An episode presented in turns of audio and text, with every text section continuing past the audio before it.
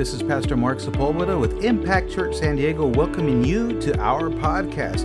I hope today's word inspires you, encourages you, and lifts you up. And if you would like to support our podcast, all we ask for is your prayers so we can continue bringing you the Word of God. I hope you enjoyed today's message, so sit back, relax, and have a listen. God bless you.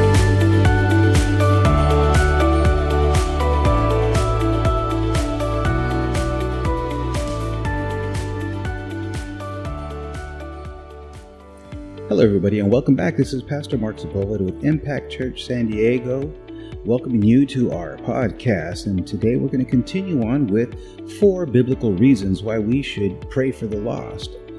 Last week, the first reason that I said that we should pray for the lost is our love for them. The Bible says that we need to love one another that God is love. And if we have love dwelling within inside of us, that means if we have God dwelling inside of us, then we should have love for others as well, because He first loved us, that we should love others. So that was uh, reason number one why we should pray for the lost. Today, it's because our faith in Jesus.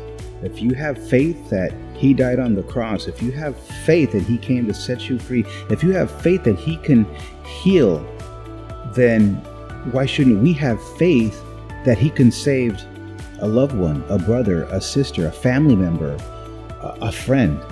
So we're going to get into that in just a minute.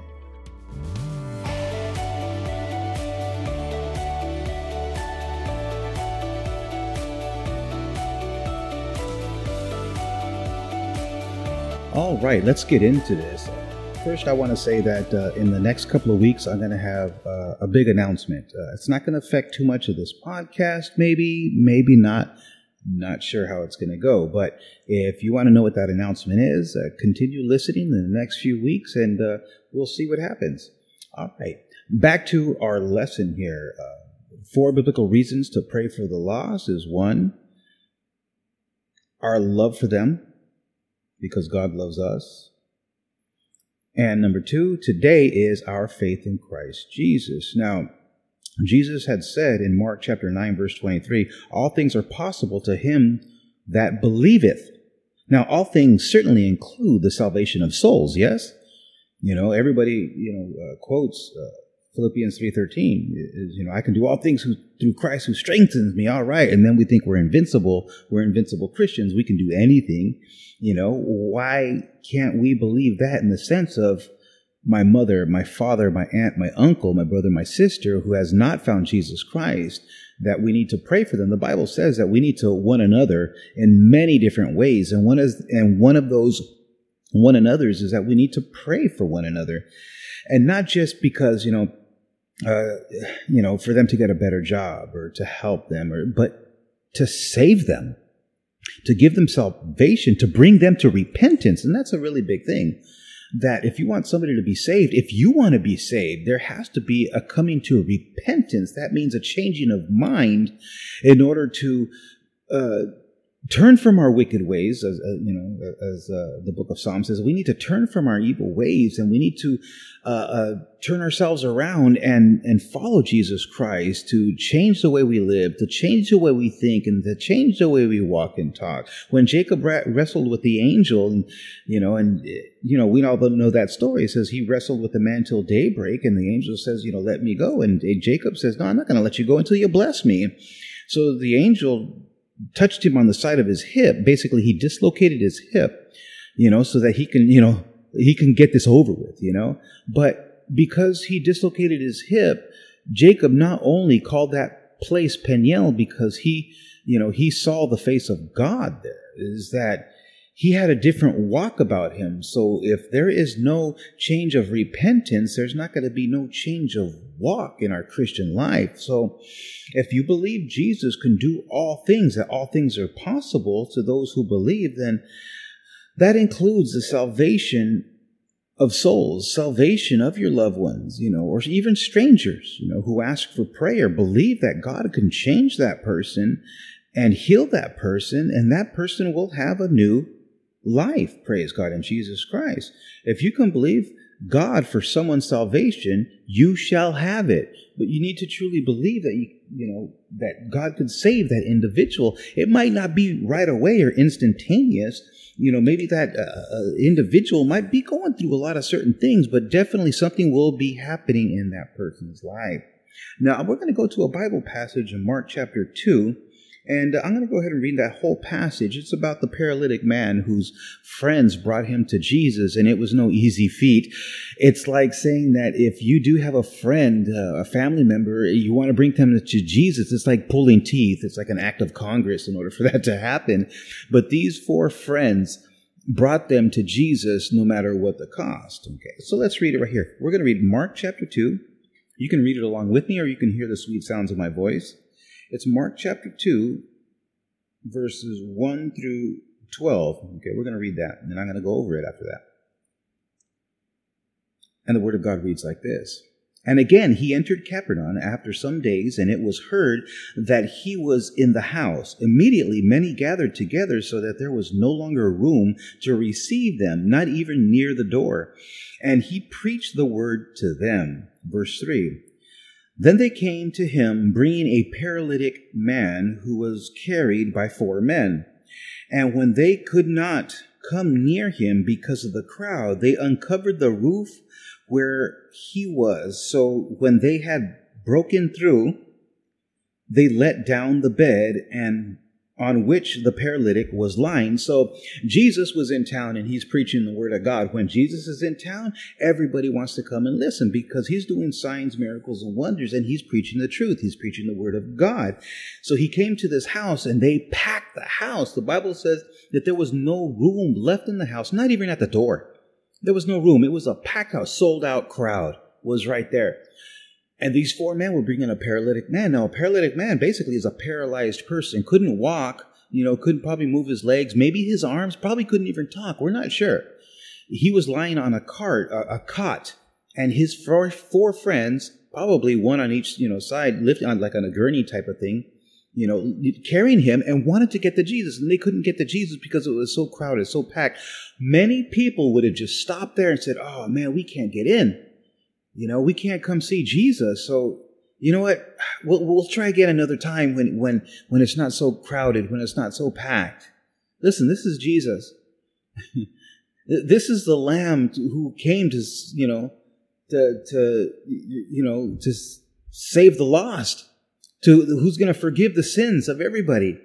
You know, even John the Baptist had said, you know, behold the Lamb of God who, you know, comes to take away the sins of the world.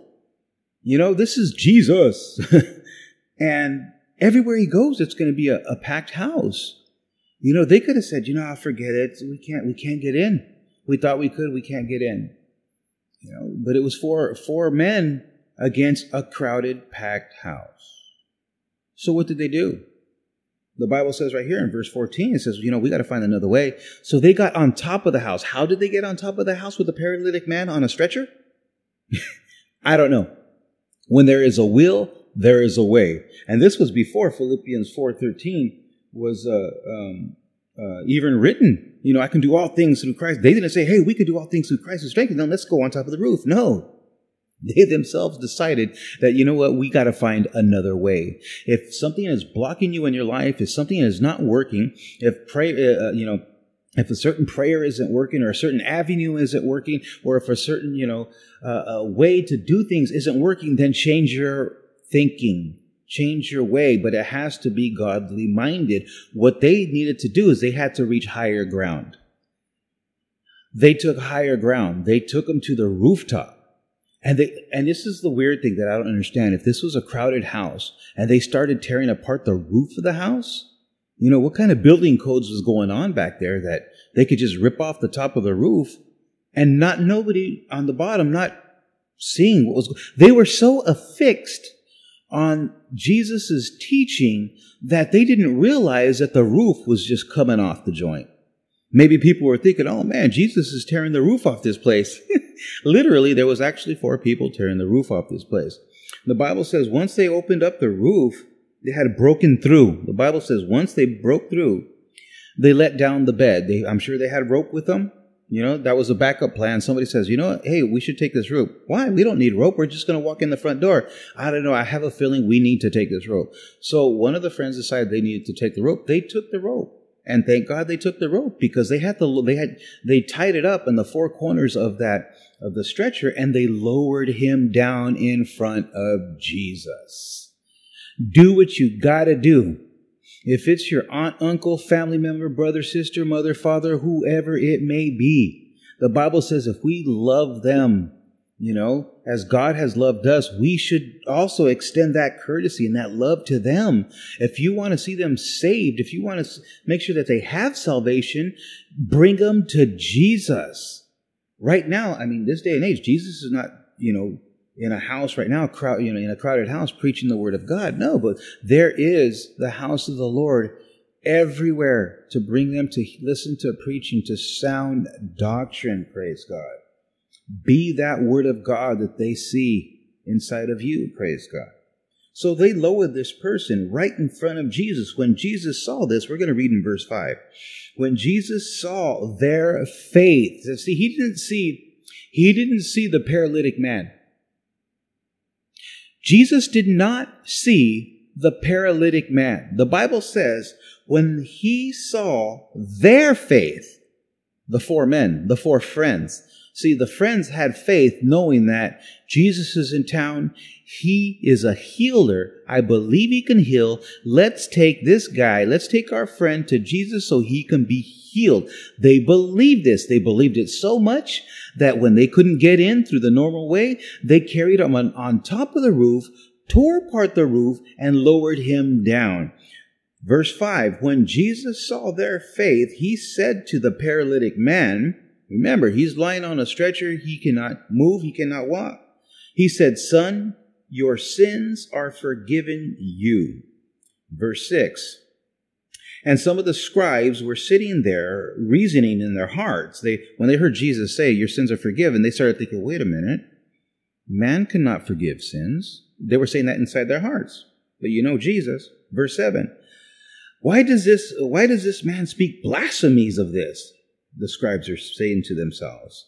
Who can forgive sins but God alone? Verse 8. Immediately, but immediately when Jesus perceived in their heart and their spirits that they reasoned thus within themselves, he said to them, Why do you reason about these things in your hearts? Which is easier to say to the paralytic, uh, to the paralytic, Your sins are forgiven you, or to say, Arise, take up your bed and walk verse 10 of Mark chapter 1, oh, Mark chapter 2.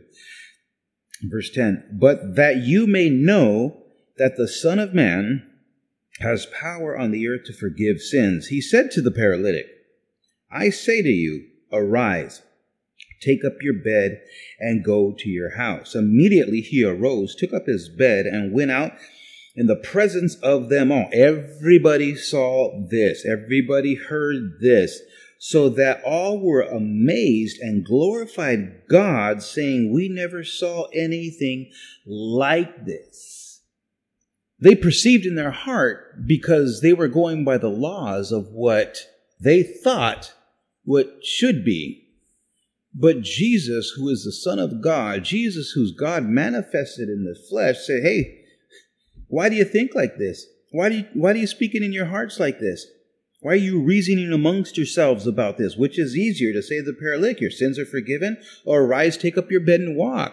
You see, saying that your sins are forgiven is what Jesus did on the cross when he was crucified. But saying to the paralytic, arise and walk, is what Jesus did when he was at the whipping post taking stripes, taking whip marks on his back so that you can be healed. As the book of Isaiah says, by his stripes we are healed.